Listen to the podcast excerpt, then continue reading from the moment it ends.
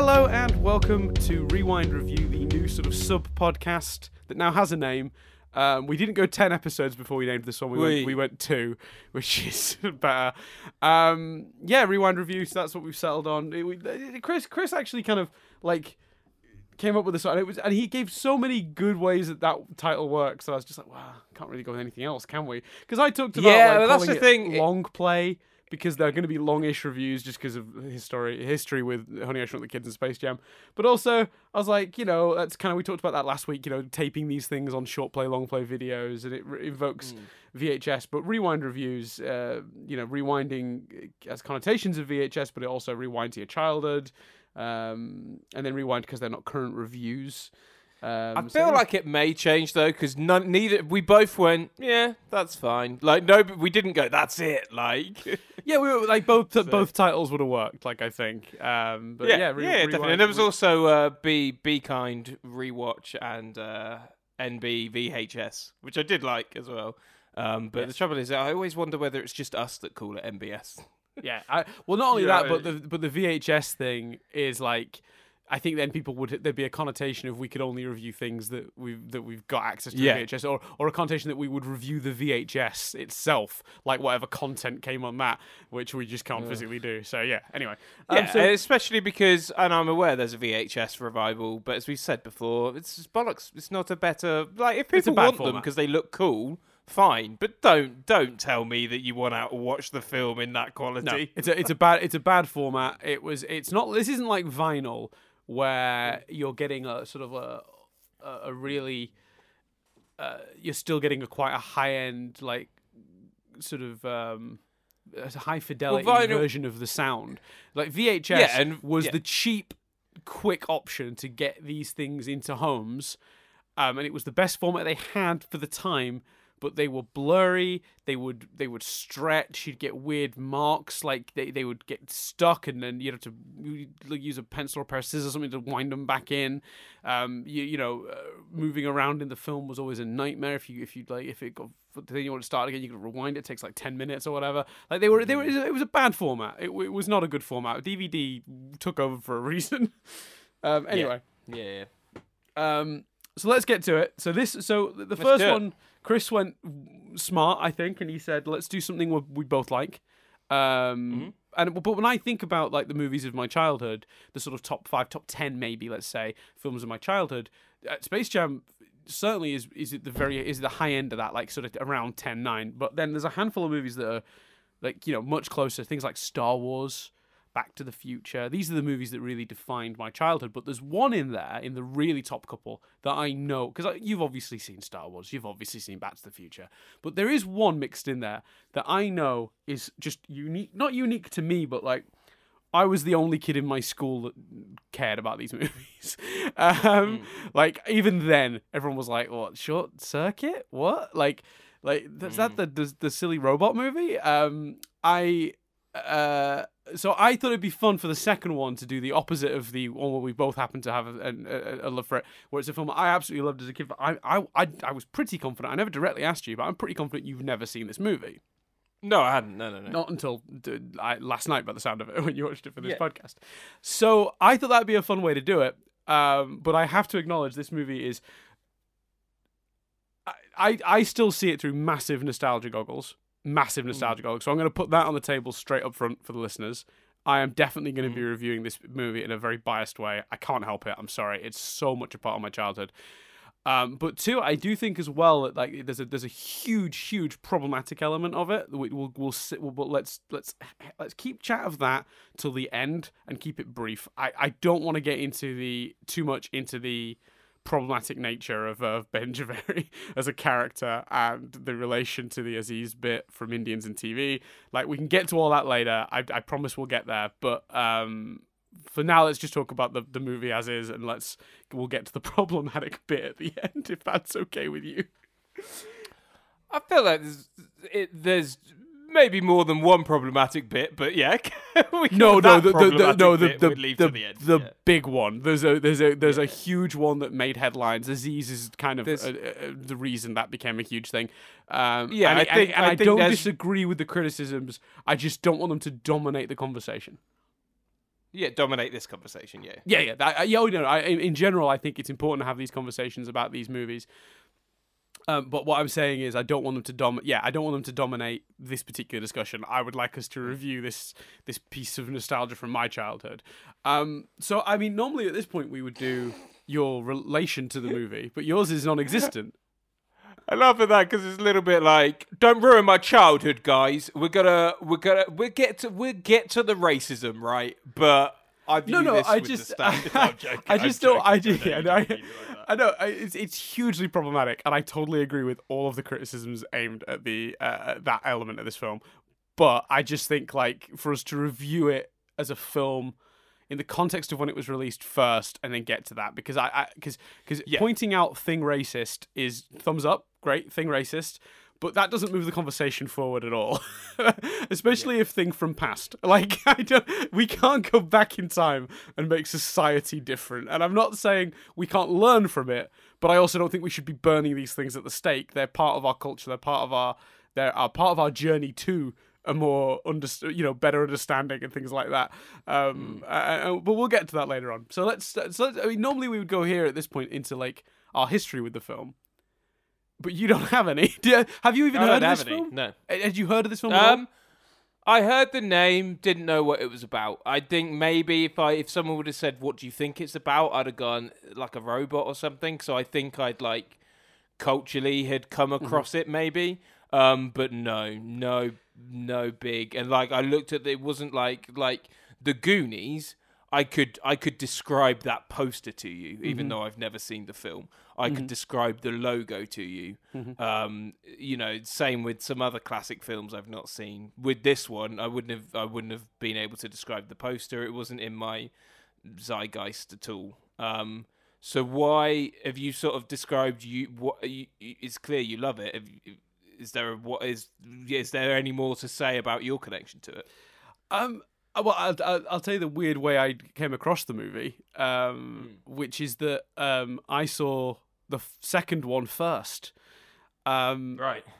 I, as I've mentioned in the past, my my nan worked at a video shop, and she got me a copy of. Um, she just uh, well, she gave me a pile of old videos that they were just not doing anything with, and and it was it was unla- it was like labeled, but there was no case, no proper case, and it was short circuit too, and it was um.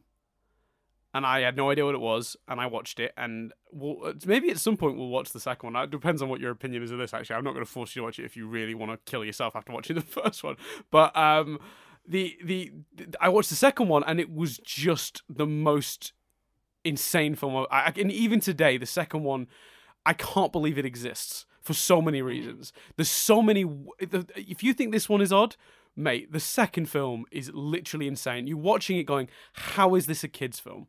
How is this for children? And as a kid, that made me feel very grown up. Those elements of it. It is also silly and wacky, and it's about a funny robot. Totally on board, but like, there's also a weirdly adult element to the second movie, and fair, fairly adult element to some of the first one, but particularly strongly the second one. So I had a real love for the second one, but I didn't know it was the second movie either, because remember I've got this half-labeled, not boxed cassette.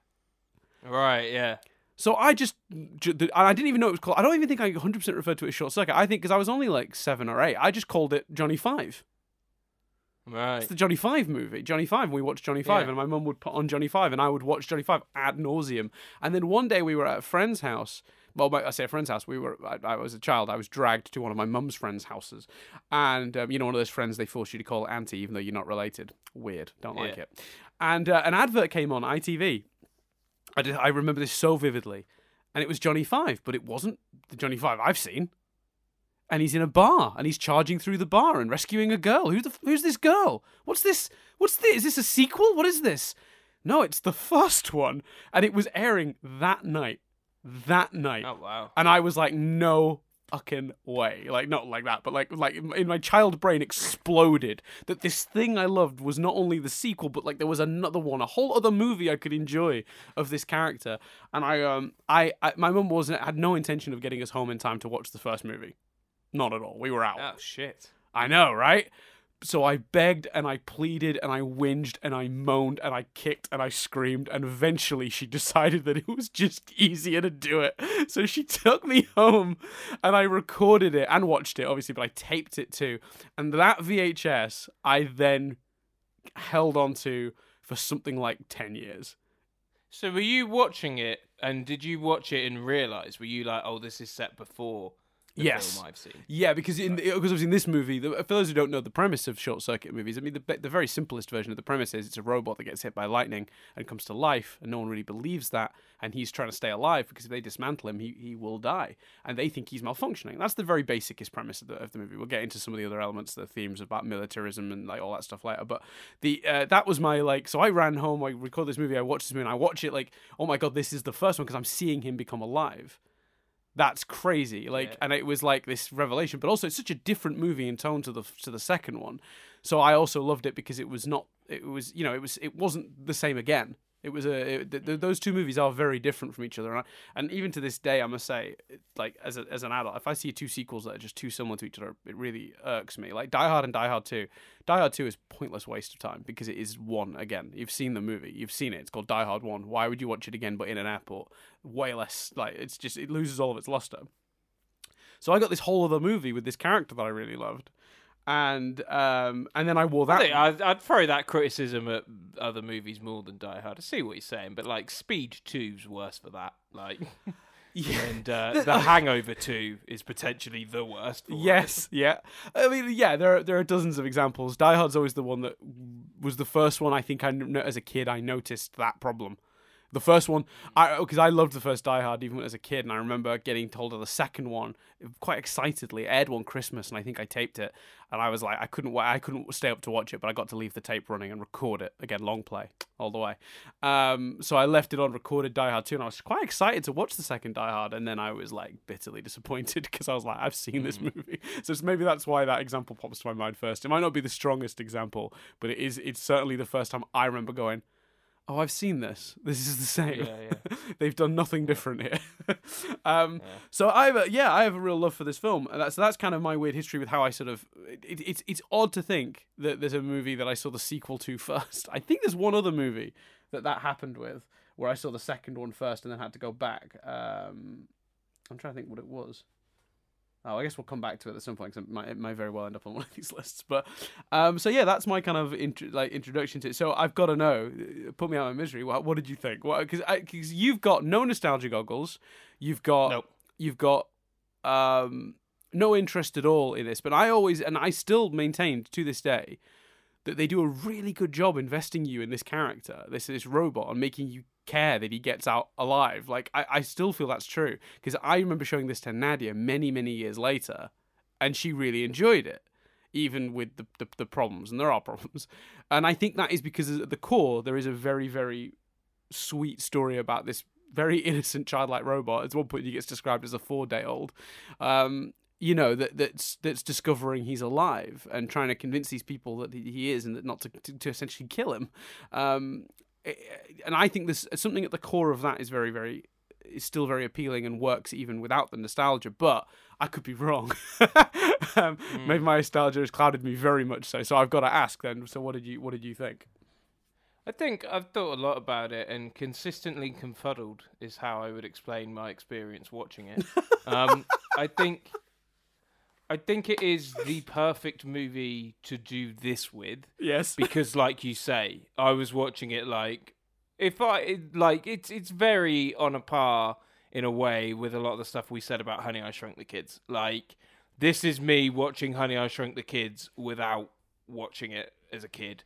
Um, where I was just like, for a lot of it, like uh, for me, like it. Be- I think because like, um, you know, I'm a huge fan of Only Fools and Horses, and that has some really shocking stuff. It lot, so it, I'm a lot of the big problem stuff you were talking about was like, oh god, that's that's horrific. That's so of its time. But there's also a lot of like just plot stuff and story stuff, which is probably no more egregious than Honey I Shrunk the Kids. Um, but because I didn't watch it as a kid, I'm noticing it more. Um, I my big thing was that I could absolutely see why kids like it, and I did enjoy watching it. I, I did, um, and I can see why it captured your imagination. I just find it bizarre because it is, and pl- if anyone's not, if anyone's listening to this and hasn't watched it in a while, go back because it is a kids' film wrapped in like an part adult film, part bizarre. I, cause, so today, someone said to me, "Oh, did you watch Short Circuit?" I said, "Yeah, weird film," and they were like, "Great film." And I was like, I don't know, man. There's, you know, there's a fair amount of racism. There's, you know, bizarre subplots. There's erection jokes, and they were like, "There's not erection jokes." I was like, "There's literally an erection joke." Yeah, you, yeah. and the um, the amount of swearing that's what really got me Yeah. because I was like there is a lot of sweat there's there's nearly domestic abuse like the the ex-boyfriend goes to hit her there's we'll get to the bath and the dancing like yes she yeah she does she does refer to him as a 4-year-old after flashing her boobs and then mimicking Joan, John Travolta, sexiest man alive in the 70s, dancing with him. like, there's.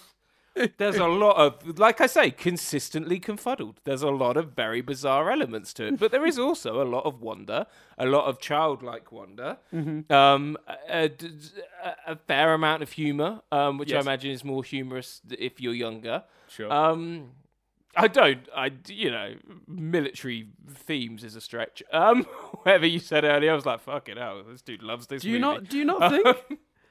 Um, I think there is, but uh, but the the problem is again, as an adult, you're going. These guys, what? What's this shoot first mentality? What's the? Where, where, do they, where do these guys even come from? Like they're, they're so like odd. Well, that's, Um, I think that's because I think uh, one thing I didn't get as a kid, and I only really got actually as I rewatched it this week, and I was like, oh, because when I was a kid, I was just like, oh, it's the army. They're the army. They have army suits. Mm. They have like tanks and guns and stuff. They're the army. But when you watch it, when I watched it this time around, I was like, no, no, these are private military contractors. That's actually Yeah. very, very different. They're a private company that are selling, you know, equipment that they're building, soldiers, guns. They're arms dealers. They're they're they're they're they're mm. a cross between science and and, and military. And this this this. I mean, if you made this movie today, it'd be it'd be, it'd be about drones, wouldn't it? I mean, it would. It'd be Yeah. because uh, that that's it's weird how relevant that still somehow is. That this idea that like you know that these these poor scientists who are inventing these things. It, it you know it goes back to like you know when you think of like the oh, the work of Einstein led to the atom bomb. You know like it's this poor innocent scientist who is just curious about things, inventing things. I mean, they, they do it right at the top. Newton uh, Crosby, played by Steve Guttenberg in this movie, has that scene right up top in the movie where he goes, "Well, they weren't actually originally designed. They weren't designed as as as as, as combat uh, robots to to start with. They yeah, they that- were marital aids. Mm-hmm. Yeah, yeah, that's the yeah, that's the joke. But like the the point is though that they weren't that he didn't want them. He doesn't want them to be in in in in that situation. But because they're owned by this private company that are gun ho, like that that's why that conflict comes up. And I think it actually makes. I, well, they have that weird thing as well, where the CEO used to be a scientist, but then he became a businessman. So he's torn between his pr- prior life of sort of being a scientist and understands where Newton's coming from. But then you've got Scrota, who they have confirmed they only named that so they could make scrotum jokes. Yeah.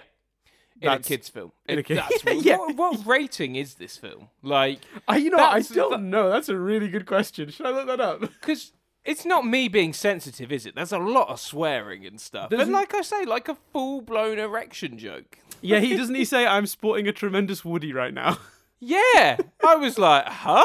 Like, Yeah, What? I think it's Skroeder, and then they make lots of Scrota jokes or something like that. Like, yeah, it's, um, Yeah. I'm trying to get that. Let me get the rating up because I'm I, I did I've never thought about looking that up, but yeah, that would be that's gonna be interesting.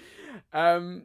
So yeah, I do. I so- do think those themes are there, though. I think, yeah, that I thought. I mean, look, Yeah, it's a kids look, film, if so they're not. They're not like the most over. if you if you look into it, man, you can you can make you can pull out all sorts of themes. Um, like I was thinking like at one point I thought, man, why did she ever like date this knobhead? Referring to the guy, and we'll, we will talk to him again.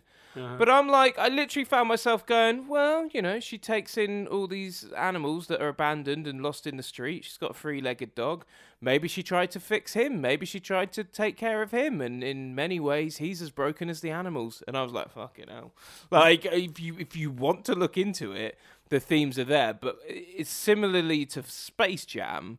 None of the themes, are, apart from maybe learning and and what is what defines life um, and when is a robot not a robot um, that theme is absolutely there and, and done well actually and yeah Mhm. so let's let's go through well have you got the rating I, it's for some reason I can't seem to find it, but you keep you keep talking. I'm going to pull it up. But I, I, well let's let's so these are the things uh, it's just uh, as i remember them like uh, and again uh, lots of wonder lots of i can see why this film is popular and i did enjoy watching it and i'd be partly because i've seen the trailer and I got a was like, U, suitable for all. Huh? That's bollocks. It's not. Uh, it, it's categorically not. I like suppose when you think about it, uh, well- bastard. These are all words that are used in that film. Yeah, well, bastard's used in Harry Potter. Uh, bullshit, closer to the line. But I think as well when you talk about when he when he says the, the, the- to be fair, the erection joke he says Woody, which that's like I don't know if a kid would understand that. Any I didn't. I don't think. Yeah, but if you were sitting watching a film you with a four-year-old that you were told was suitable for everyone, and they were like. Oh yeah, I've got a I've got a right bongy bongy and pointed at their pants. You wouldn't you know, you wouldn't be like bongy bongy. I don't well, they've they've disguised erection with a child He friendly doesn't point word. at his pants in this movie. He just says No, he know, just says I the know. word Woody, which could be anything. you can't I, I'm if spo- you- I think the exact phrase is I'm sporting a tremendous Woody right now. Yeah. yeah, okay, Dan. Okay, you yeah, you think that's fine for everyone. Say it in a meeting. Next time you're in a meeting at work and Well, someone says Again, something I was, exciting. I was simply saying, if you said that in front of a child, I don't think a child's ears would prick up and you'd get awkward questions. That's all I'm saying. I'm saying that doesn't mean it's appropriate. Yeah, maybe. Yeah, I mean that's fine. I, I, I don't. You know, I don't. I, I'm I'm not 100. percent I'm not disagreeing with you. I'm simply trying to maybe give some context for the logic Yeah. that was used uh, at, the, at the time. I'd like to set you the challenge of saying it in a meeting. Uh, I, I'll, um, I'll, we'll come back to so- that next time on re- review. Was it a um, rewind review? I'll come back and I'll be like, right, review. did it? Uh, we're not well, reviewing a movie yeah, this week. we're just can't win in that. we're not doing a You movie. can't win in that scenario. We're, we're, we're not Because- I'll be back. I'll be like, we're not reviewing a movie this week. Um, we're just going to plug the Patreon for an hour and a half because um, I've been fired. Uh, Yeah, exactly, exactly. But you can't. Even if you did it, I'd be like, well, you wouldn't have done it unless you felt you could get. You were with people you could get away with. So you no, know. that's fine. No, that's fine. Um, I so the first thing I bumped up against, and it wasn't my big thing, but I'm just you know thinking through, is let's talk about the Newton character because Mm-hmm. at the beginning. It's literally like, come and speak to these people. No, I don't want to speak to anyone. You speak to them. I don't want to do it. All right, Mm-hmm. I'll speak to them. And then, like a couple of scenes later, he's like, I haven't been outside in five years. I want to find myself a woman. And it's like, you've changed from one scene to the other. Um, you could argue, I get it. You could argue scientist doesn't want to deal with the suits and the corporate nature of it all. Yes, that's doesn't how I mean he doesn't want to, you know, have a life. But Yes. yeah, it was like, huh? Okay. Yeah, I, I, I could Um, see how that might come across slightly contradictory. I could, I took it as you've put it there, which is that it was he didn't want to do hobnobbing because hobnobbing it with the suits is like, uh, like just you know, I'd, I'd I'd rather stay in this lab than do that. But of course, when it comes to the actual outside world, like where humans that aren't gonna ask him about his fucking robots live, then he might, you know, that's that's an exciting idea. Although, ironically, then all the conversations he ends up having with Ally Sheedy's character Stephanie are, of course, about the freaking robot. Yeah. so he didn't quite he didn't quite escape that, but yeah, um, point taken thought- for sure. I thought that character was good though. I thought he was acted well. I thought it was performed well. Mm-hmm. I think he's Um, quite he's there was- weirdly sympathetic because you sort of yeah. you, even when he does the wrong thing in this movie, you kind of know how he got there. Like, Mm. and he's in and he, and like even though that like when he first meets and he's really dismissive with Stephanie. And like it's just you know it's it can't be alive. It's it's like a toaster. It just runs programs like that whole shtick. Like he's being very dismissive, but I will say to the film's credit that like they set up the just runs programs thing in an earlier scene, so you understand that that's just his way of thinking, like by default. Uh, Yeah. So and he, and that's his that's his that's his viewpoint. He's not crossed any threshold yet. He's still that's how he feels about it. Uh, and, and and as a result of that, even though I think if you don't have that initial scene, he just seems like he's being rude there and dismissive of her. But what you realize is no, he's not being dismissive of her. He's being dismissive of, of anyone at all who'd be trying to claim his robots were more than just a piece of machinery running a program. Yeah, I will say, um, and you know, a compliment I was going to pay this film, uh, and there's two wrapped up here that I'll, I'll say now because it's relevant. Is I think they play both his arc of accepting Mhm. that Johnny Five is alive, and their arc, him and her. Mm-hmm. I think they played both of those really well. I Yes. think in terms of him, they actually you uh, a, a lot of times you don't you don't get to see the pieces in a film like this. Whereas you see him dismissive, you see him begin to in his head kind of clearly be thinking, hmm. You see him voice out loud, no, this happened and then this happened. And then what I really liked is it still then takes him an entire night, which is quite a funny montage. And, you know, there's the there's the jokes and and the, the, the questions and the interpret this art and stuff and you see him come to that revelation and it all feels natural and earned and they actually do make you believe very well that that character's gone on that arc Mm-hmm. Yeah, no, Um, I 100% agree. Because at no point do they let the audience question. Because there's two ways you play this. You could play this movie. There's a way you could play the movie where you let the audience question, is Johnny Five alive? But they never go down that route. They they make it very clear to you, the listener, listener, the viewer, immediately. No, no, you don't need to worry about this. He's he's alive. What he's saying is absolutely true. You now just have to be hmm. invested in whether everyone else believes that or not, because hmm. because otherwise you'd be splitting focus because you'd be kind of torn between who's right and wrong, and it would actually muddle the the character arcs. I think if they tried to play that story, um, you you I think you can only really do one or the other. You can either make the audience question it, or you can make the characters question it. I don't think you can get I don't think you can get both because I think you might you, No. you might bump into conflicts there. And I think they were very wise in the scripting of this to make Newton's journey about f- t- coming round to that point of view that we the audi- audience already understand. Mm. And Stephanie And I- understands as well. That's important. You so But and Stephanie understands. Actually, that's a big compliment Yeah. I want to play the movie. Is I will say, and me and Nadia both said this when we because she was in and out of the room as I was rewatching it the other night, and she actually at one point got quite drawn in and sat down for it, which is why I'm like, I'm still this movie still works in some ways. She got quite drawn into it. Um, I think this is actually a bizarrely progressive film in its use of the female character. She has agency. She makes choices. She's you know hundred percent like you know, uh, female characters in movies of this era did not get to make choices for themselves. They were on the they were on the ride with the male characters. Whatever the male characters were doing, they were getting sucked into it. This is she's very much an active protagonist in this movie. She's making decisions. She's doing her bit to make the story move forward. Um, and she's a, she's an active player, and and and I, I reckon it passes the Bechdel test as well. I don't think at any point, I don't think every conversation she had is regarding a boy. There are obviously conversations about that because she's in a romance plot, but there are she there's conversations with about her her you know struggling business and you know the, the, the looking after the animals and her lifestyle and all that stuff that like so she's I think mm. it even passes the Bechdel test. And I think for a movie that came out in 86 that's actually pretty pretty good. Well yeah and the, the the compliment i was going to pay their relationship is i can't i'm racking my brain to to, to, to think blah, blah, blah, to think what film it was and i and i can't now.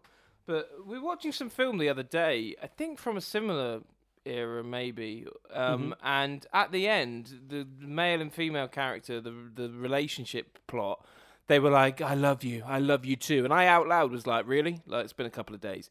And so many films from this era do that do that plot. The couple rapidly falling in love and isn't it great you know? Speed does it. All sorts of films do that plot. And you could say that this film does that plot but i don't think it does like he's kind of lusting over her and is like she's great da da da da, da. like it's it's a kind of he, he fancies her he's he's seen her he's taken by her he fancies her she's curious about him and at the end in a moment of um high uh, adrenaline they kiss each other, and it's you know it's Mm-hmm. a kiss, and Johnny Five is like, oh, I must, we'll get to that. Um, Mm-hmm. but like those two, and then they they go off together, and you don't get the sense that they're you know the necessarily. It, it's not played as let's live our lives together. It's just like I'm doing this, come with me. Yeah, okay, I'll come with you. Like it, Mm-hmm. it did feel very real to me, and it didn't feel overtly sentimental Mm-hmm. or unnecessarily, um, you know, sentimental. It, it, I did do give it credits for that. I was like, that's actually quite a believable. Yeah. Story about two people that fancy each other. And I know that's That- yeah, I it's can't think of any other term to use because No, it's lust the- is it's- too it's- strong a term. It's the difference between two people coming together and realizing they're interested in each other, and the difference between two people falling in love in the space of 24 hours. It is Yeah. possible for two people to meet and in the space of a day or two realize they're into each other and want to explore that. It's less believable that at the end of those two days they'd be committed forever.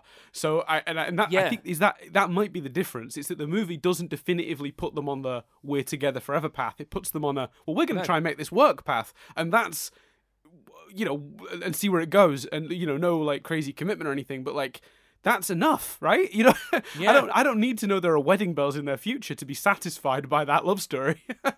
No, maybe it was it. Maybe it was the the relationship in it. Maybe no, because I'd defend that by well, when you're young, you feel that way. I really can't remember now what film it was. Um, but absolutely, and I so I think they do that really well as well. Um, let's talk about Dan, the boyfriend. Um, Yes. What's his name again? uh, uh dear, It doesn't fucking matter, Dan. The character's pointless. Um, he's not pointless. Don't. He is. No, he, he absolutely is. We Frank. We already have a villain. In Yeah. fact, arguably, we have two villain figures: the boss and the military guy. Yes, yes. Every time Skroeder, he turns uh, up, Skroeder and Howard. Skroeder and Howard. Yeah. Every time he turns up, Mm-hmm. it doesn't propel us forward in any way. You take those scenes out of the movie, it doesn't make any difference. The the second bit that he's in, when he's like fighting Johnny Five and Johnny Five destroys his car, Mm-hmm. it's it's literally just a battle in that setting and that they don't move setting and then the other guys come along. I think i think that's right. I might be wrong on that. But he doesn't if you take him out of the movie it makes no difference. It's this weird Okay. abusive side plot that just i was like why is this dude here? I- like see- he's stealing he's stealing her animals that she's rescued to get the money from scientific research. Yes. Um, I don't know. I think it, I think it gives us more context for Stephanie's life and how she's ended up where she is. I do, you know, I think the the idea that she was like this. I think it just says a lot about her character, his existence, doesn't it? Because she's like she was paying for him. She bought him that car. Like he was the he was this lazy lout that like mooched off her and is continuing to try and mooch off her. And I find the scene where Johnny Five pulls that car apart very satisfying because I'm like, finally, that It's guy's not, I'm not saying it's a bad scene. I Yeah. just don't think it's necessary because Right, I think you get because if anything, if it's telling us that about her, then you could make an argument for well, should she be so giving and believing with Johnny Five once she accepts him? Um, she when she first realizes he's not an alien, she's a bit of a dick. Um, but Well, yeah, but she, I mean, it's, at that point that, though, yeah. she has. But I love what I love about that is she goes on a small version of Newton's arc through that this the subsequent yeah, scenes. yeah. It's So she goes from he's basically a toaster to the, the the the scene which I love, which is them two in her van, and Johnny Five. In the first time he says the sentence, Johnny Five is alive, and you see it in her eyes that she's like, no, that explains absolutely everything because she's smart. She's a she is a, she's a smart character, and she's also observed that, ro- that machines shouldn't behave like this, malfunctioning or not. His behavior is more like a living being than a than a than a computer running a program. It's reacting to mm. her in ways that just aren't possible for a machine, you know. And it, when she describes mm. some of the ways he's acting to Newton, even he's like, well, "Of course, the robot didn't drive the van. What are you talking about?" You know. Um, yeah. so I, I, in terms of, the, uh, th- she does act like a complete dick when she finds out he's basically a toaster, or when she decides that's the case. But I think that's important because otherwise you don't get the satisfaction. I don't think of the of her turning around to that at the end of the the, the, the car chase sequence where she where, with the van. Well, also she wouldn't have. Um, you, you know, she would. It propels the plot forward. She wouldn't have phoned them, etc. Exactly. Um, yeah, I see what you're saying about the boyfriend adding to her character, her character, but he's he's barely in it, and I was just a bit like, Yeah, he's uh, got like I think he's um, got three scenes. So he's there when she first gets back. Then you see the scene of him seeing her. Well, that actually, doesn't he? Isn't he how Nova find out where he is? He is. That's right. So, uh, oh, by the way, can I just say Nova, the stupidest company on the planet. Like they don't think to keep an eye on her. Like Frank, this useless lout, is like, I bet the robot's still at her house. I'm going to claim that reward. And yet Nova don't think of that. The company that Yeah, designed and built the robot. Like they've not got anyone watching her property. Like no one, zero people are keeping an eye on that as a, as a potential way to get this robot back. Are you insane? Yeah, like weird. what? So yeah, that but that blew my mind. But um, he when he goes and says, "Well, let's get hand him and we'll get the money," right? And she outsmarts him, which again I love. She, again, she has a lot of agency in this movie. She she sets him up to mention Nova, knowing that Johnny Five will lose his shit when he does that. It's very cleverly done. But yeah, without that, Nova don't know where he is. Although you're right, like if you take him out, then you the exp- the explanation is quite simply that Nova are watching her house. Does he phone Nova then? I can't remember. yes, yeah, he says I'm gonna I'm gonna ring them, and they're gonna you know, and that's well that's when they then come to, to. Okay, fair enough. Fair enough. Fair enough. But I agree with you. I think Um, I think you're right though. I think structurally he's not essential, but I do think he tells us a lot about the character because you could skip that whole idea of him calling Nova and just make Nova smart enough to be there. you know, which Yeah, is which is better Exactly. objectively. It's cleaner. um, I don't think for one minute you'd have thought this as a kid. Chucking it out there. Let's address it, Dan. But yeah, yeah, you got it. Wa- watching it as an adult. Yeah, uncomfortable. Slightly sexual vibes between her and that robot. Yeah, uncomfortable. What are you thinking? Yeah, didn't like it. Weird, innit? weird, really weird. And I, and I definitely didn't pick it up as a kid, and I don't even think I picked it up as like, like in my early twenties, which is probably like the most recent time I remember seeing this movie. It was like probably eight, nine years ago now. You know, it's, it's one of those ones that like I watched a lot, a lot, a lot, and then eventually like I just I let it sit on the show because I'd seen it so many times. It was like I could scene by scene. I can still quote nearly all the lines from the movie. Like as we were watching it, I was like, I know exactly what line is coming up next. It's really depressing, um, and that'll be even worse with the second one. But the because I saw that one a lot more. Um, so it's been a couple of years since I've seen it, and I don't remember feeling that uncomfortable about it on any of those viewings. Well, it's it's and uh, people are like people may be like, oh, I was just looking at it with a modern context. No, the movie does it. So he Yeah. sees her in the bath. He describes her as beautiful in the bath and makes a comment on her looking different. And she He, looks he down says, and uh, st- he says, Stephanie, change color, and then he goes, Yeah. I like, or something like that. And- exactly. And I think the They intention then- of the line, the intention I think of the line is he's being friendly. He's trying to pay a compliment. He's like, "You've changed color. That's nice." But what- you know, you're beautiful. Like he's he's he's four days old. He doesn't. But how it comes across, forget context Yeah. of modern or not. But how it comes across is pervy robot. yeah, There's and no way around it. Then they have them recreating. You know, Saturday like it's not. They're not. They're not recreating the group dance from Grease. Do you know what I mean? Mm. They're not. They're not recreating um, Grease Lightning. They're recreating a, a- some sexy dancing from Saturday Night Fever. yeah, can I can Um, I she- explain maybe why that was chosen? Yeah, sure. Same Yeah. director. Right. Okay. Fair enough. Fair enough. So But it, that- I think it, I think the intention again, intention and actual what comes out of it different. Like the bath scene, the intention was innocent Johnny Five trying to be polite and pass compliments because he's learning about human interaction. She's finding it awkward. Ha ha ha. Move on. Comes across hmm. very differently.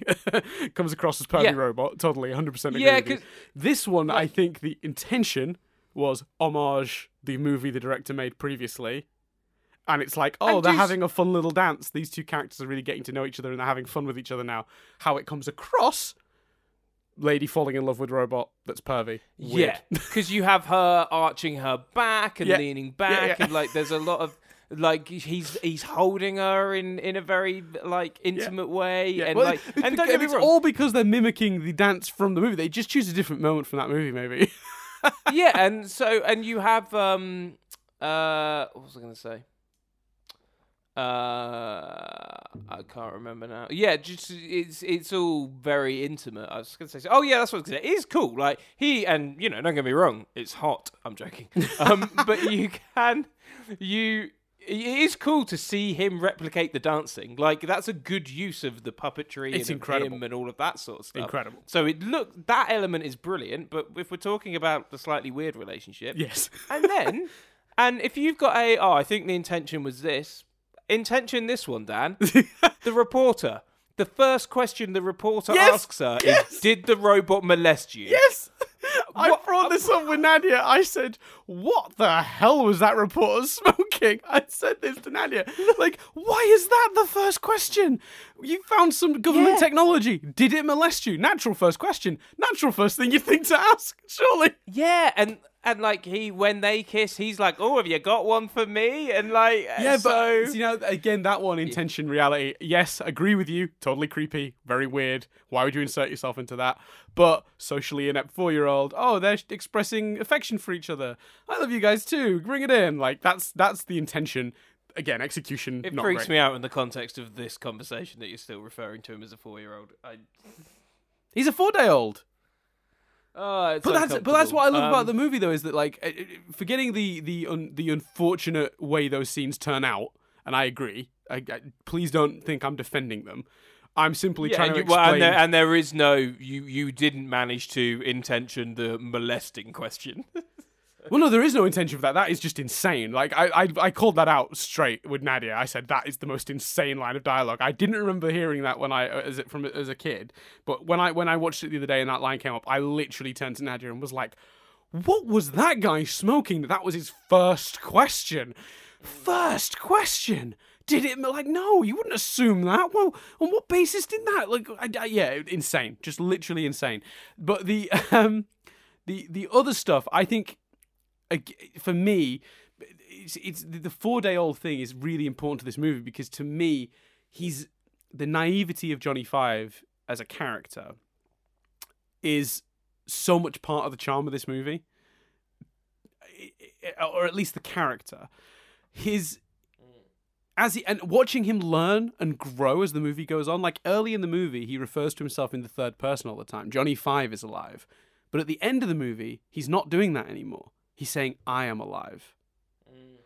That switch from being a robot with newly acquired life to being, you know, and, and, and still kind of struggling with his original robot programming, need input, need input, like not sure about anything, to becoming sort of a person. That journey is incredible. And the naivety that he keeps showing throughout the movie is endemic of that and, and and it makes the character charming and lovable because you're like he just doesn't know any better. And then as he learns you feel satisfied with that because you really do feel like that character's on a journey. When you compare the, the- how he first is in the movie when he's like wouldn't you like to be a pepper too? to the end of the movie when he's having actual conversations with these characters and he's playing pranks on newton like when he ties his shoelaces together. Like that's such a satisfying journey to go on. Um, and I and and and the the the the un, the unfortunate side effect of that is that some of this naive stuff that they were playing, which to me is just an excuse to get Ally Sheedy in a towel. Um, I'm pretty sure that's the only reason they put that in the movie. Yeah. Um, in the back of the day, what did they used to call that? Something for the dads. um, yeah, um, they used to say that a lot about Doctor Who as well, didn't they? The, the, the, the companions were something for the dads. It's like an old an old sort of saying from like sort of seventies eighties.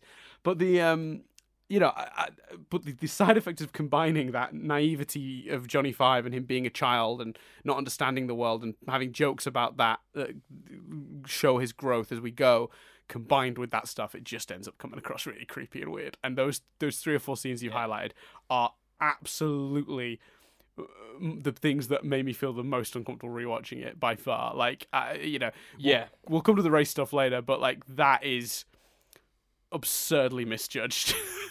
like it's embarrassing how misjudged that is. Yeah, because that's one the unfortunate, awful, awful truth, and you know, I've referenced only fools and horses, a Mm-hmm. poo, there's stuff in Friends. The, the it is not in any way a defense, but the the racial stuff happened in a lot of shit, like, and it's awful Yeah. and it's horrendous. But it was in a lot of films, and there is an element of when you rewatch it, going, "Fucking hell, this ages it. This is a sign of the times." Da da da da da Yes. some of the stuff we've just talked about is like I don't understand how that's that was a script decision even then. Like I don't Yes. understand how they didn't go. Isn't it a bit just one of them, just someone in the writers' room going, should should that reporter ask about mol- molestation? I can't believe that's in the movie. I, should... like I literally, you, I paused it when that happened. This viewing because I could not believe my ears. I was turned to Nadia. I was like, I reckon there's like a 20 minute stand up bit about what was going through that reporter's mind that led to that question. literally so insane. Um, so yeah. Um, I do you think as did you watch it now and go? But I think that no, I think the movie does a good job of explaining it because he's because you know with the with the shoe tying and stuff, is Mm-hmm. there an element of well, when did he learn that? But it, they do such a good job of he can ingest a lot of information Very at quickly, once, yes. whether that makes logical sense or not. That is the world they set up and Yes. the rules they set up for themselves. So I think they do get away with that, and because you know he was watching TV all night. Well, you know, well actually, in terms of the night montage, sexy dance with her, and then he's making breakfast the next morning. Interpret that however you will. Um, but before, Yeah, but there's two before nights, that- isn't there? There's a night before where he watches TV all night. The very first night he's there, when she still thinks he's an alien. Mm. Exactly. that's where so, he discovers the Three Stooges. Yeah, so I I think they did justify all of that, and and like you say, the character development of Johnny Five, the voice work, and the oh, puppetry of Johnny. Five is brilliant. Well, and, it, and it actually, I think it holds up as well. It- you know what? I was I thought I'm glad you said that. I really wanted to compliment that on this, but I was just like, I wonder if I'm just as gonna sound like insane. That puppetry is incredible, and the, and and ten thousand points to whoever gave him the uh, the eyebrows flap, the eyebrow flaps, because they're the and they're they're so clever because they're obviously there to be like shutters, like on a camera lens. But once he becomes alive and he can control them and they're flipping up and down and not just being used like a camera lens shutter to keep light out, he's they use him to make him so expressive. Like when he when he gets freaked out and they shoot right up at an angle, or they can sag when he's sad. Holy shit, that's incredible. there was a point watching it. The reason I say it holds up is because there was a point watching it, and I was like, "Fuck me! Did they build? Did they build a robot?" And then I was like, "Of course they fucking didn't. Like this is this has to be puppetry. That's insane." yeah, it's a puppet, and it, you know what? It cost a, hu- it cost like something like 1.4 million to make. like it was yeah, it was uh, yeah 1.4 million dollars of the film's 15 million dollar budget. So It's one very surprising this didn't become a series to me. uh, in terms of a series of movies or a TV series. no, a series of movies. I know they did two, but I'm very shocked there weren't five of these. Especially like I've seen the trailer for the second one. Um, and Okay. I've watched the clip. I've watched the clip where Johnny Five arrives, Yes. and if they're literally in the sequel willing to go, well, Johnny Five got shipped off to help, then you could just do that in any manner of scenarios. There is actually uh, there was a plot for a third one, um, and yeah, it was. Uh, let me see if I can find it. One second. Um,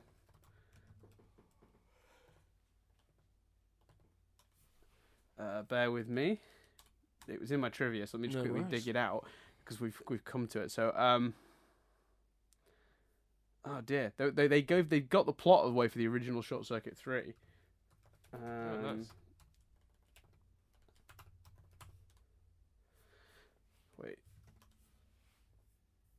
Where the hell is it? Oh man, that's really annoying. So basically, I remember reading it earlier today. Basically, he got sent to um he gets sent to help out like a young boy whose like parents have like passed or something. Uh, Oh, like a, like a like an orphaned boy. Um but I'm struggling to find what I remember reading earlier. Oh, here we go. So there was a script um there was a script for a third short circuit movie written in 1989 and then rewritten in 1990, but the producers weren't happy with the project and it was scrapped. According to Variety magazine in April 2008, Dimension Films had bought the rights to make that third short circuit movie, and the plot involved a boy with a broken family, oh, broken family, meeting and befriending number five. It remains unclear, however, if this movie was intended to be a sequel to the first two movies or an entirely new uh, remake. Um, but there you go.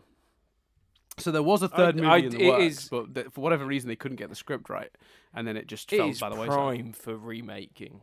because you do it again and you get rid of the race stuff, you get rid of the sexual Sure. stuff, and it's a it's a brilliant premise for a movie. Two people fall in love as they realize a robot's come to life and got life. I mean, maybe you couldn't do it now without, mm, you know, you'd be too tempted to go down the Black Mirror real life AI angle, maybe. Um, You Mhm. know, it's certainly the, the unfortunate thing is the the element of it that probably wouldn't work now is it wouldn't be lightning that kick-started the robot into life. It would be just a mad scientist. do you know what I mean? Over Mm. developing, and that's less childlike wonder. I Mm. feel. Quick, Um, two quick questions then. Um, the first question is: did, so you turned this movie on, you had no idea what it was about. What were the what were the first sort of ten minutes of this movie like, where you were trying to sort of go, what what what is this? Like, where's this going? Were you sort of like trying to were you, were you trying to guess ahead of the film? Were you expecting the robot to be get, I hit by lightning and become alive, or what were you what were you expecting from the movie? Yeah, well, I think I the conversation with you of it, does he end up in a van, and you know, I I had picked up enough, you know, once we agreed to watch it to know there was a robot and um that that robot probably came to life. I'll be honest with you, I was like.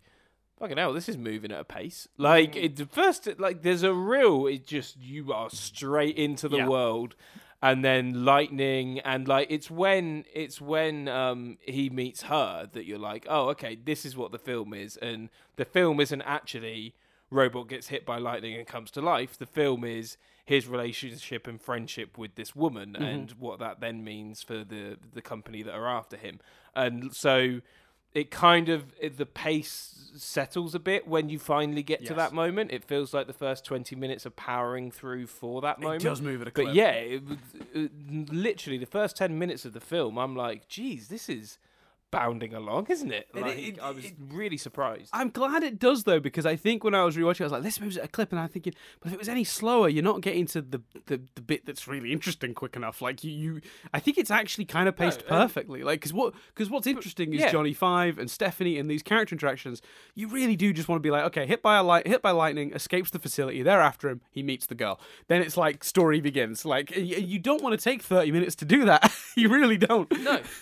uh, my other big thought was uh, like that ramp didn't the ramp that he flies up to propel him into like the ocean or whatever or over Yeah. the ocean. Yeah. Like ju- just even my sense of aerodynamics was like uh, that, that feels like an unrealistic pro- Yeah. The physics of that don't that. function. I I agree. Yeah, that's it. Yeah. Physics. That's the word I was looking. Yeah, yeah, yeah. Um. Yeah. But it tells you. It does tell you everything you need to know, and then just gets going. Yeah, yeah, and yeah, and I Um, will say that you're weirdly as well. Like when he first escapes, you're when they do. Oh, they do that really. It's a really inappropriate, but also brilliant joke where he says, um, "You know, what do you? What you know? Would you like to write the headline on that if he just destroys a bus of nuns?" And Ben just interrupts with "nun soup," and it's like it's horrific, but it's so funny. There's, yeah.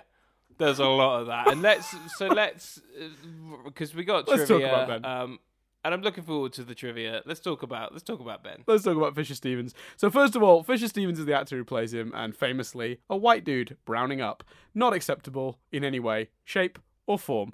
Um, famously brought up in uh, Aziz's Master of None show in the episode Indians on TV, and it opens with uh, the scene of uh, young Aziz watching that, not realizing it was not an Indian actor. Uh, and finding out years later, and then he, they, throughout the course of that episode, I rewatched it in, in prep for this. of course, that episode of Aziz's show, there are two other Indian actors he meets who weren't aware that Fisher Stevens is a white dude. And he has to keep pulling out his phone and showing them. it's really funny. I- Um, I didn't realize that's what you were talking about. I'd forgotten that Aziz ep- that episode. Of oh right, so you're just going for the the stereotypes are awful as well. Yeah, hundred percent. yeah, yeah, and so let me retract, and I feel bad for not noticing or realizing that. no, you know, you Um, don't feel bad. No one, I didn't know as a kid. Most people didn't realize till many years uh, later. I'm watching it as a 30 year old, but uh, so can I just say, when I said that sort of stuff happened back then, I was referring to the stereotyping, not because because that didn't happen so much then. You so know, let you are, no, you are, you are very wrong. That's no, no, that did happen really. a lot, Oh, and it's been hell. happening, and continues to happen in insane ways.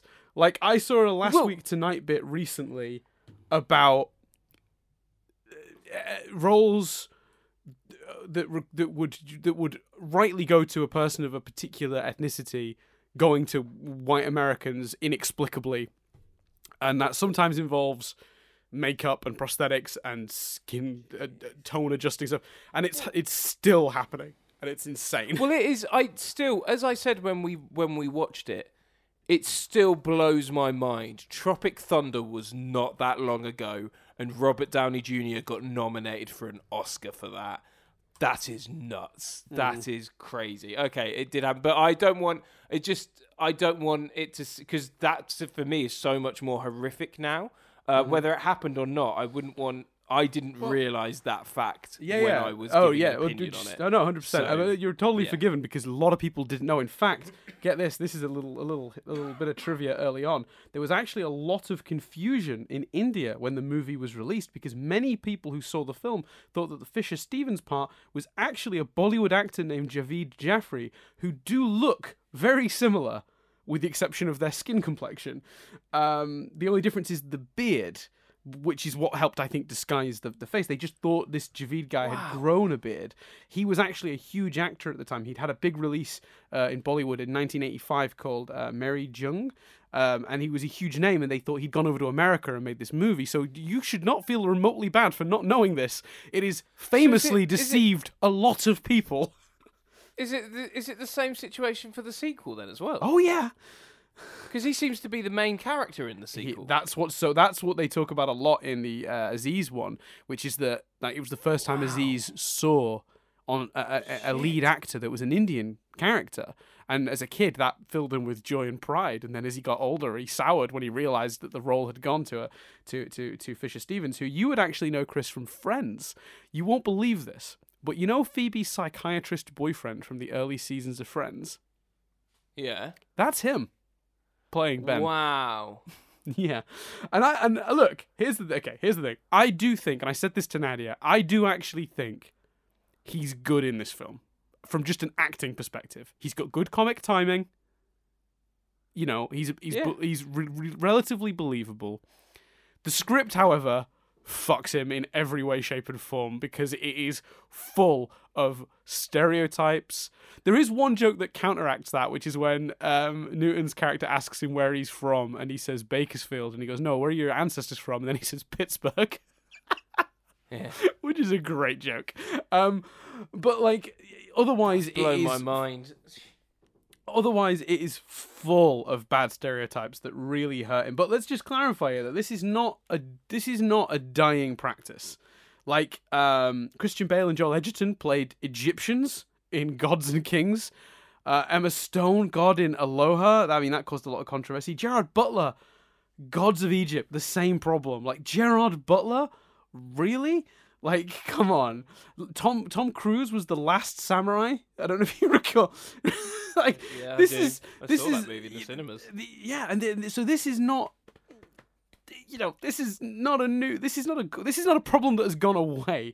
Um i mean okay no one people aren't as often you know uh changing their skin complexion anymore. People are playing people from other races quite frequently. I mean look at avatar the last airbender. It's a, it, most of the characters in that cartoon are intended to be um uh, asian in origin or uh, the uh, you know the inuits um or you know you know and yet the, the whitest movie made that year with the exception yeah, but it's the, it's the it's the content of this as well, though. As you say, it's the references, the stereotyping, it's the dialogue. The the dialogue in general between the the swearing, and and I and I've uh, sorry if people, but I'm sorry. uh, Bullshit and bastard are fine. Bastard was in Harry Potter. It's weird for a you.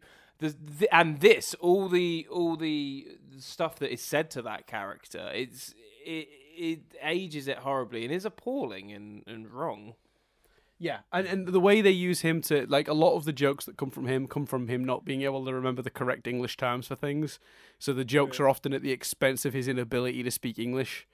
Like there are a lot of jokes where like for the sake of Pete, for the Pete of sake, and he has to say it three or four times till he gets it right, and like ha ha ha, he's speaking wrong, you know. Um, so like, and while, and I think, and, look, it's it, it, as I said at the beginning of this podcast, thing racist. I don't know other than observing that and learning from it going forward as a society, there's nothing we can do about it.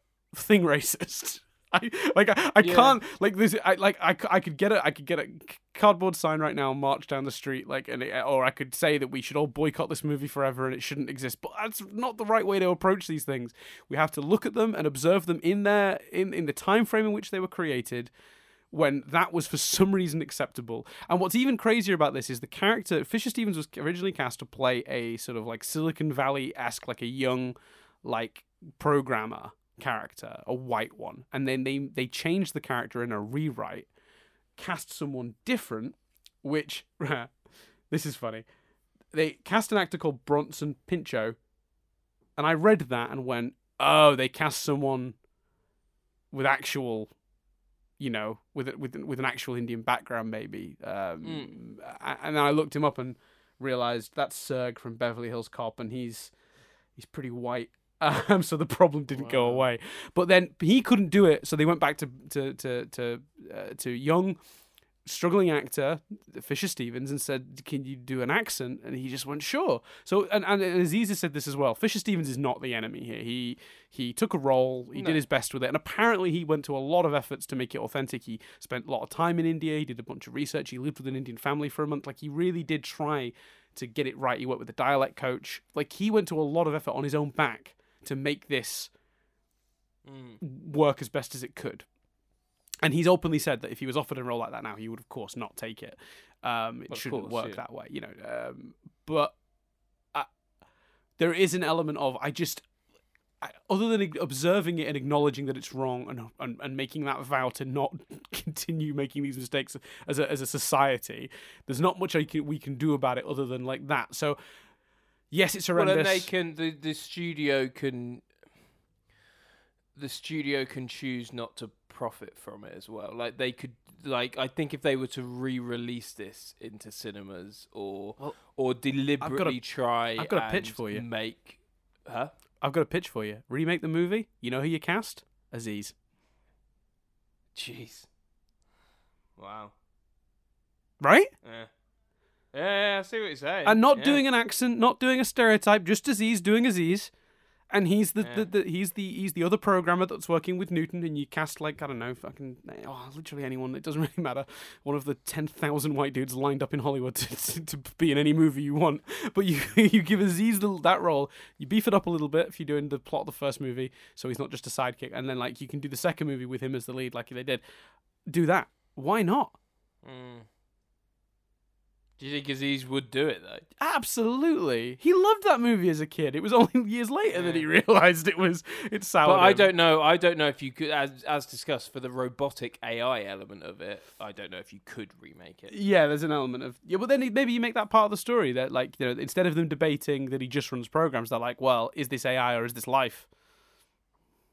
Yeah, but again, I don't. That's that to me. You just it'd be too tempting to go down the Black Mirror route, and I wouldn't want that because of the wonder of the and and like you know not.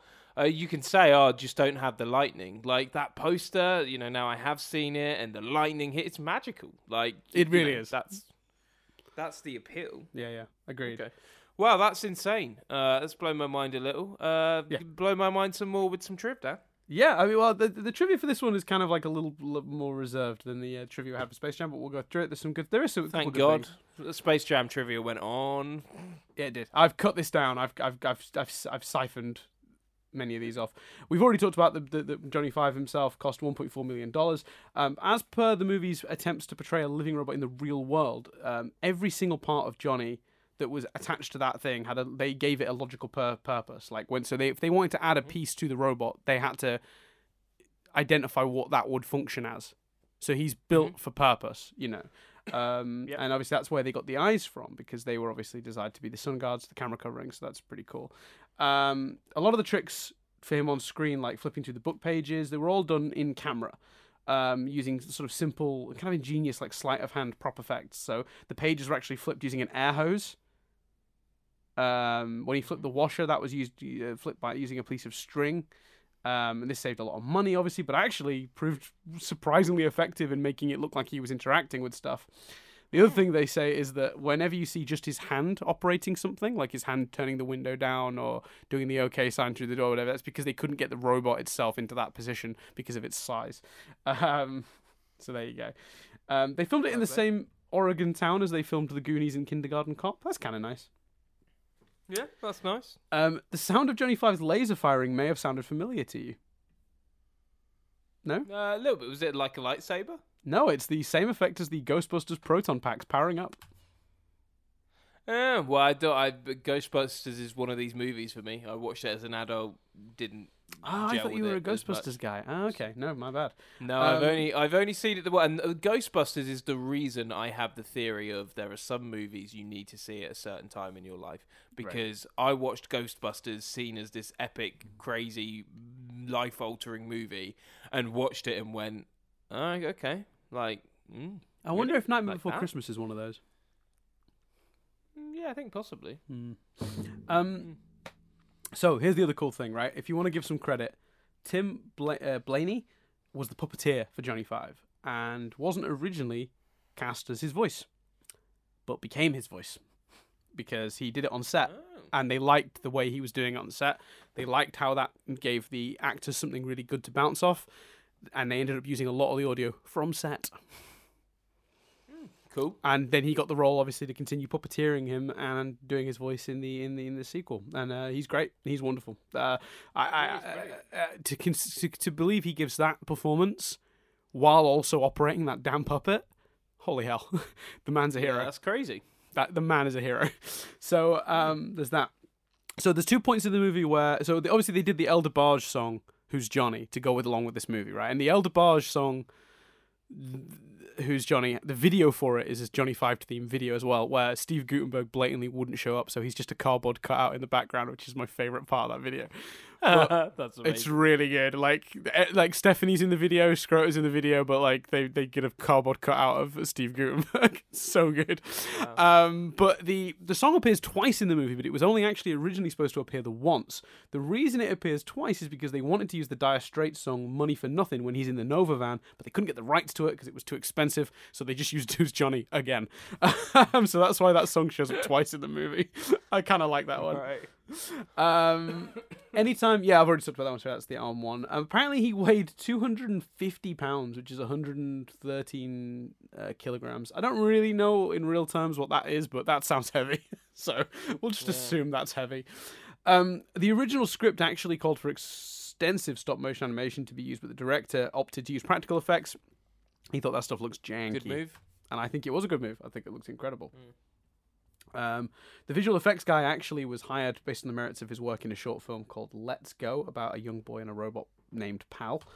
Uh, the director himself is one of the cameramen when they show up on Stephanie's doorstep and ask her about being molested.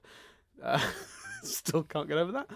Um, Nope. The several clips the Maybe maybe he should be should maybe instead of dicking about wanting to be on screen and wanting to be a movie star, he should have been behind a monitor doing some fucking directing and pointing out that was a weird ass line. Yeah, agreed. Oh well, the, the scriptwriter should have maybe not had that line in the script at all. But hey, hey ho. Every mate, every person at every step should have gone, huh? Yeah, th- yeah. Th- th- there is no way that line should have made it into the final movie. None at all. Like it is absolutely inexcusable that that got through so many people viewing it. It's insane. Um. So, did you watch the credits? Uh, yeah. So, in the credits, they have scenes from the movie, but they intercut a couple of scenes that were removed from the movie.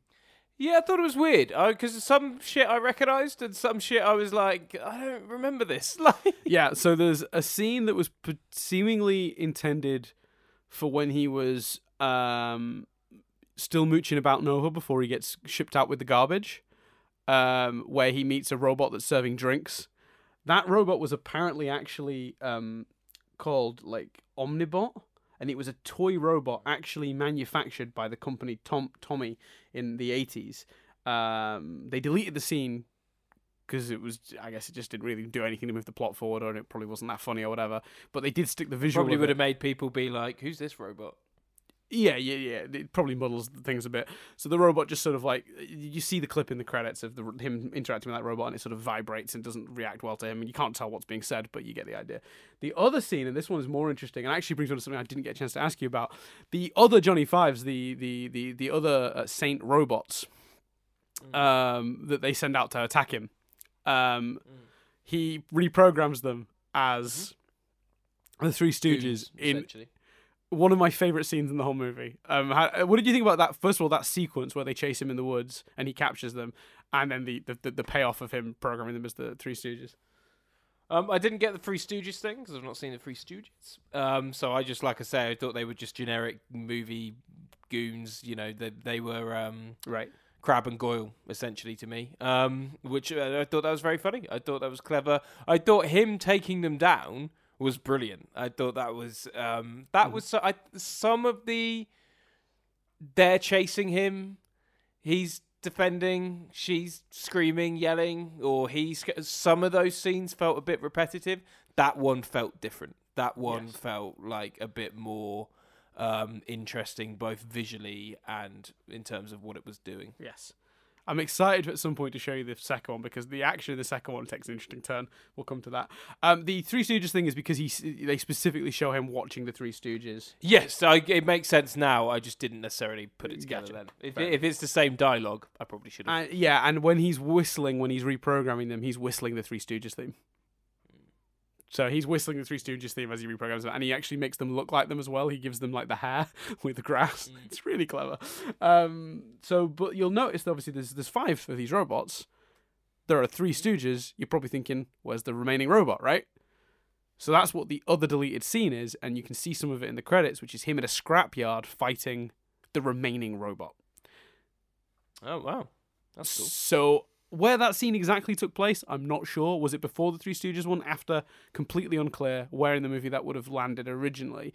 Um, but you can see shots of him in a in a scrapyard um, being followed by another red-eyed uh, Saint robot, um, presumably either number one or whatever, well, whichever number was missing from the three that uh, that that he reprograms later in the film. So there you go. Cool. Um, Cool. I've already mentioned that the director also directed Thingy. Oh yeah, here's an interesting one.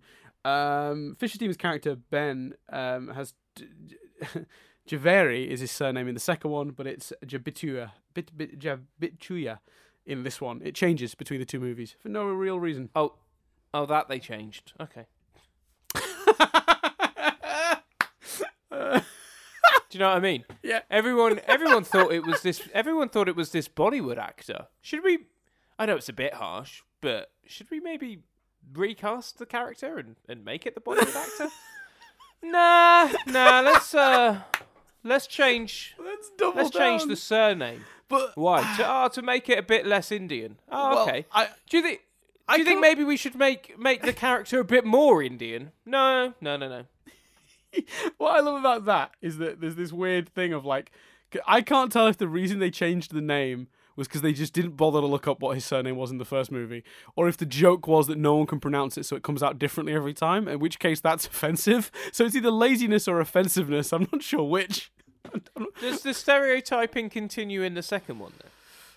Uh, yes, but not as bad because what they do quite cleverly in the second one is they actually, and this is a small spoiler, but his story and Johnny Five's story actually intersect in a really nice way in the second one because he's trying to become an American citizen, and Johnny Five is trying to basically prove to society that he's a person and a citizen and he wants to be. So they sort He's of no longer this. being hunted then. Sorry. He's no longer being hunted. Or no, because they thought they'd get him. Oh, we should talk about that ending. Actually, it's pretty clever. They do. Um, oh, so that's very clever. Yeah. yeah, so so Nova are chasing him, um, and uh, Johnny Five comes out of the, the back of the van and he drives away, and the helicopters chase him. And there's a bit of lens flare which annoys me. If you if you do lens flare, do it through the whole movie. Don't do random bit of lens flare. It takes me right out of the movie. I'm like, oh, I'm looking through a camera. I'm not in it. Terrible. Anyway, um, DOP should have been fired for that. No, he shouldn't. That's ridiculous. But like, no, it's it's not great. But um, the, the, the they blow up the Johnny Five, and you and and as a kid, I was like gutted and confused because I was like, he's in the next one. What? so what's going on? And then you reveal that he built very quickly because we've established how good he is with this sort of stuff. Uh, like a like a mock of himself and sent it out, and Nova are under the impression they blew it up. And there's this really gr- weirdly powerful but kind of horrific moment when the Nova guys are walking back past Stephanie and uh, Newton, and they've got like Johnny Five's head in his arm, because at that point you don't yeah, know he absolutely. survived, and Stephanie feels sick to her stomach at seeing that, and you you feel it with her. It's really powerfully done. And the reveal is, of course, that Johnny Five uh, very much uh, tricked Nova. He created a, a, a facsimile, like a shell of himself that they blew up, and he actually Which I, carried on. which I thought was a really clever ending. Um, one element of it that I was like, uh huh, was when she was like, "I'm sorry you you lost your job, but uh, I think it's really good that you that you quit Nova," and it's like, okay, yeah, yeah quit quit Nova, and stole the van, or like, yeah. like or went right, I'm quitting, and they went, fair enough. You know what?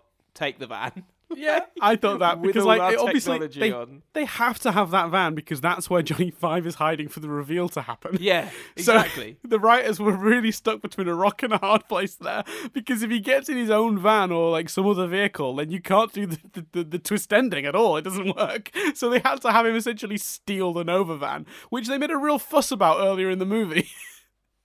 Yeah, there's literally a bit where he's like, "If you don't return my van now, I'm gonna," and like we don't hear the end because uh, Johnny Five lasers it off. Like it's just like, all right, Yeah, no, I agree. I agree. It's that's a bit of an odd one, but yeah, that sort of stuff. I think in like a kids movie from this time, you sort of like you just about get away with. But it like, oh, you do, yeah, absolutely, you but it is. yeah. But it, it so it's a nitpick, but it's like a valid one. Like it does make sense. You're right to, to point that out. Um, the movie that Johnny Five is watching, with featuring George Raft, uh, that he imitates flipping the coin. Uh, that's actually the original 1932 Scarface, which I did not know until I read the trivia, and that's really interesting. I've never seen the original 1932 Scarface. I've only ever seen, obviously, the the uh, the 80s uh, remake. So that's really interesting. Um, apparently, the Soviet T-72 tank destroyed by the robots during the testing demonstration, right at the beginning of the movie, had to be a fiberglass mock-up of that um, because uh, well, actually, of a, of a US one because they couldn't get hold of the real life Soviet one because the, this was actually made during the Cold War, and uh, uh, so they had to do a facsimile of it. They couldn't actually uh, get hold of the shape design or any, any props that would match that. That's pretty interesting. yeah, Um, wow. Yeah. So the scene where he's flipping the coin is actually manipulated with a wire. That's how the coin flips. But then they also reverse the footage to make it go back up and then back up down again. And apparently they do that a couple of times. It's kind of obvious if you watch the bushes in the background, which sway one way and then awkwardly sway back. Um, so you Ah, can right. kind you can kind of tell if you do that. But um, they get away with it. I you I didn't notice it till I read the trivia. yeah, Um, I think they get away with all of that, as as we said earlier. yeah, it's great. Um, when number five uh, commandeered Ben and Novigad's truck, he hums the U.S. Marines anthem, which I thought was a nice little touch. um, his full designation is Saint Number Five. The acronym Saint stands for Strategic Ar- Artificially Intelligent Nuclear Transport. There you go. Mm-hmm. Nice. Uh, we talked about the Three Stooges. Oh, obviously, this was a reuniting of a sort. Um, Steve Guttenberg and G.W. Bailey, who plays Skroeder in this, um, appeared in Police Academy. Oh, uh, cool. Steve Guttenberg, obviously the young police officer, and, and, and Skroeder, sort of the sergeant guy that they're always like that they they're always at each other's throats, and it was like a bit of a uh, police academy reunion. Weirdly enough, the year after this came out, they then actually reunited in Police Academy Four. Uh, it was the first time they'd been on screen in a Police Academy movie since the first one, so that was kind of cool. Um, Yeah, it does because I, I remember watching and enjoying those films as a kid, but I'd love to like almost, but you wouldn't want to just rewatch one. You'd want to rewatch all seven and just see like who stayed, who went, who you know what I mean. Like, Yes. oh, this one was this movie, this one was that movie. Yeah, Yeah. yeah. I would. Yeah, I'd be curious about that, but it's a lot of work, and I, I reckon they probably aren't good. I, i'm not yeah, sure. I'm not suggesting we do it for this, but yeah. Um, little bit of Terminator stuff. They apparently kind of Mm. took some inspiration from um, the future battle scenes in the first Terminator, where those big treadmilled robots were going over the skulls. They liked the mobility of the treadmills. It was kind of part of the inspiration for Johnny Five's all-terrain design. Um, and they homaged that in the opening scene of the movie when you get the close-up of a fa- flower on the green field and the tank rolls over them, which is it's framed to be exactly the skull shot from the first Terminator, which the tank then rolls over. So yeah, there you go. Yeah, makes That's sense. all the triv. Cool. There we go. Good triv. I thought yeah, there's a, Should there's a- we- there's a couple of good ones. How do you want to do this, Dan? Do you want to go into each episode knowing, you know, say having an idea and saying what the next one is, or Well, you're Or choosing the next one, and do you already know? Because you were very indecisive last time, and I had to just basically reckon yell at I- you I- until you chose. I reckon I got an instinct, and just saying something now and sticking with it would be a good way of going. I think. Great, let's hear it then. What's next? So Let's- I chose this one. You chose Space Jam last week. What what are we watching next time we do this? We're gonna watch Mouse Hunt. Mouse Hunt. Excellent. Yes. A Have film. you seen uh, Mouse Hunt? uh, yeah, I saw it when it came out. Um, I don't think I've seen it since. um, no, I don't think I've. Other than rewatching it a lot on video as a kid, I I haven't seen. So it I think I, I think or I, anything. s- I think I saw it in theater, and then I think I saw it once more when it hit Sky Movies because my auntie had Sky Movies, and I spent an afternoon at hers and was able to watch it that way. I don't think I ever owned this on video. I had it. I had it on video. Yeah. Mm. But I was a massive Lee I- Evans I fan. really, I really am curious if Yeah. if it holds up at all. I I have no idea whether it will. No idea. It's Because part it of the was. I remember it being such a slapsticky movie. Mm, incredibly so. That's all I really. I remember that. I remember the ending, and I remember the the beginning. All I Actually, remember is the nail gun remember sequence. first scene. The what? The nail gun sequence. That's all I remember.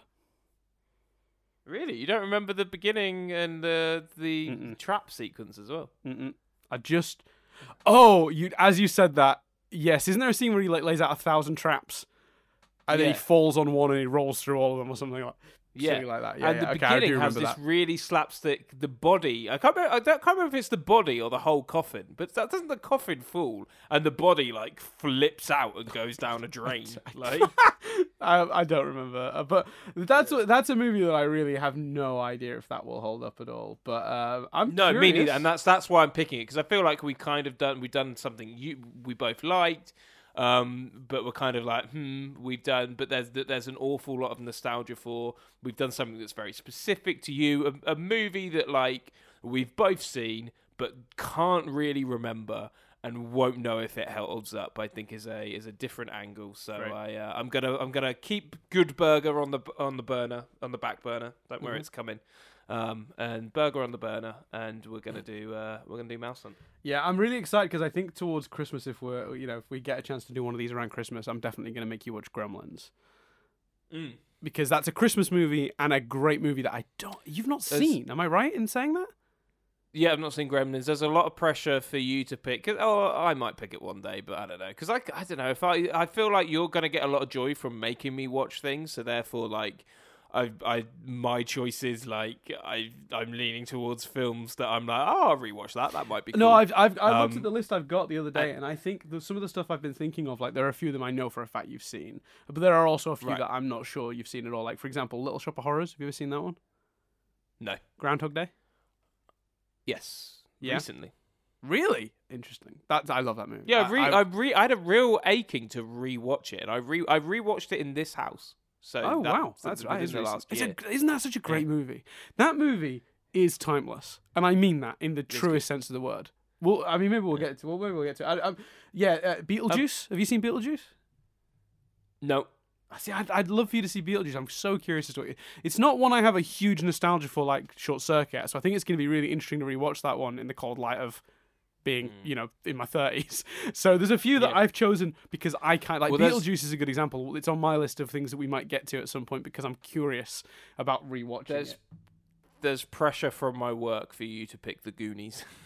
They- they want me to See now, that. you know what? I've got to hold my hands up. I've seen the Goonies. I've seen the Goonies multiple times as a kid, but it was not one of my like burn the VHS into the ground v- movies. I enjoyed it Yeah. for what it was, and I remember I saw it on TV once and was like, "Yeah, that's fun." And I remember watching it a couple more times, but I don't think it's one I, you know, I like.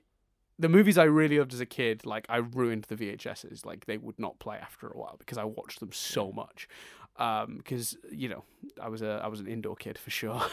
so um, oh mate, it's so it, I feel such a kinship when uh, when you describe like, and I'm sure if you if it was you, you feel the same, mhm. uh, listeners. When you describe taping, like the Yes. art of like I I had just boxes and Yes. boxes and boxes Yes. full of home recorded. Mine still exist. they're um, they're in the attic tapes. of, of my of my parents' yeah, home. same. Yeah, absolutely, same Mm-hmm. here. And I would, lo- I, d- I don't. I, you'd have to find a VHS player that worked, and a lot of the tapes wouldn't work now. Apparently, um, Oh, they don't hold up. Um, Yeah, it wasn't like VHS recording when you did it yourself, like way less functional than like a, a, properly printed video. So like if you bought something it, like but- it should still work. But if you recorded it, the, you, the, the, the, they're easily demagnetized. Yeah, I think so, something like that. But apparently, a lot of like bought ones are also failing now. Um, Oh, crazy. I It was a bad would love to technology. just- It was a bad format. Why is Yeah, like the I'd only reason just- that, that anyone thinks there's a VH that, that VHSs need to come back is because vinyl worked. The reason vinyl worked is because that is actually a very good format. The music sounds Yeah, a it's very specific way on vinyl that you can't recreate any other way. It does not work for VHS. It's bad. It's a No, no, shit format. um, I um, I uh, so I would love one day, like I might do it one day. Just get, just find a VHS. Well, mum and dad have still got one, I think, and just watch through it and just be like, man, why did I record this? Because I can go, it can, because I don't know what I'd find. Like that's the thing. Because like at one point I'd have found Power Rangers. Yeah. Then at another point I'd have found Kenan and Kel or Boy Meets World. Yep. Then at another point it would have been Only Fools and Horses. But then I start. I got. I had Only Fools and Horses on actual tapes. Uh, yeah, So so, I had friends on actual tapes, so I had no reason to record. Exactly. Mm-hmm. So what's on the recorded shit? Like, is it like comic relief nights and stuff? Like, so Yeah, I, my, I mostly, for some reason, when it came to my collecting in terms of recording TV shows, because they were always in syndication, I was never worried about being able to get hold of those episodes at a later date. So I didn't record a lot of TV to rewatch. Um, but I definitely recorded at Christmas, getting the Christmas TV guide and planning out what films I was finally going to get to have a copy of because I knew they were going to air. Like going like, okay, um, Jurassic Park three is airing here or whatever, Jurassic Park two or something. Like I'll circle that, I'll record that because it's finally going to air on TV. Men in Black, that's going to finally air on TV. I'll circle that. Oh, I'll get to, I'll get finally get a copy of that on tape that I can watch myself. Um, you know those sort of movies, like that's a big thing. There's one movie that we're going to talk about. It's, it's on my list. I'm not even going to name it here because I, I want it to be a bit of a surprise when it comes up. Um, is a movie that is utterly forgotten. It's on no one's nostalgia lists. It's a movie that I saw by accident because I taped something else and it was on after it and the video just taped through and I watched the thing I intended to tape and then this other random thing came on and I utterly fell in love with it. It's kind of obscure. I'm pretty sure you won't have even heard of it. Um, and I am so excited at some point to show it to you. Um, I might make that my next pick for when we come back round to me. It's yeah, and that is kind of. I think. I think a lot of people will be like Space Jam. Yep. Short Circuit. Uh, Mouse Hunt. Yeah. Alright, Like, Yeah, and so, I think yeah, that's going to be true of the of my next choice. That well, the thing I think is going to be my next choice, but I'm not settled on it yet because you've also still not seen Who Framed Roger Rabbit, and I think that's a big one. No. That's a great movie. you know, Yeah. like Yeah. Who Framed Roger Rabbit it does everything that Space Jam tried to do well.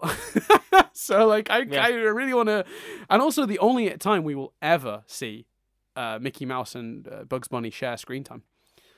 Yeah, that's And- very true. Well, for for now, next up, Space Jam. Uh, sorry, Mouse Hunt. Mhm. And yeah, thank you very much for for checking this out. Yeah, yeah. We, we and if you're enjoying this, of course, review, like, comment, all the all the good stuff. We have a Patreon, patreon.com slash nothing but static if you'd like to give us money. Um uh, help keep the lights on, um, as they say. Um there's there's not many there's no real benefits to that at the moment, but I'm thinking about making these episodes available on there early. Um, because this isn't like core content. I don't feel like we're robbing anyone. Like I feel if our main podcast that people listen to, nothing but static or Steven University, if we did those like that, people might have objections and they'd be right. I think because this is kind of a side project, I think we're free to just make this available early on Patreon. So if you're enjoying this, you can probably get episodes of this early on the Patreon. Not figured out how I'm going to do that yet. I've got to go through the, the logistics. But uh, yeah, thank you so much for listening. Um, please do all of the things I just mentioned, reviewing and liking and subscribing and all that jazz. Um, and in the meantime, um, we'll see you in a in a week or a couple of weeks time to to discuss Mouse Hunt. so yeah, There you go. thanks and goodbye. This this wait wait you ready? You Go. ready for this? I'll go. This review has been rewound. No, didn't. didn't right. What I need to is okay. Um, uh, the, the, the, it's over. If you want to listen to this again, you you got to play the sound effect of a tape whizzing round and wait thirty minutes. Let's try and do it with the with the with the Dan Doolans and the Chris Billinghams. Go go, give that a go. oh, we did the normal So way. I've been I've been Chris Billingham, I've been Dan Doolan. and this review has been rewound.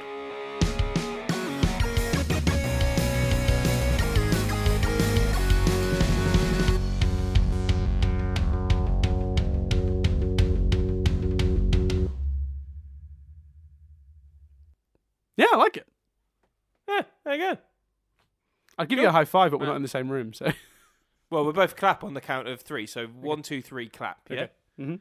One, two, three. Beautiful.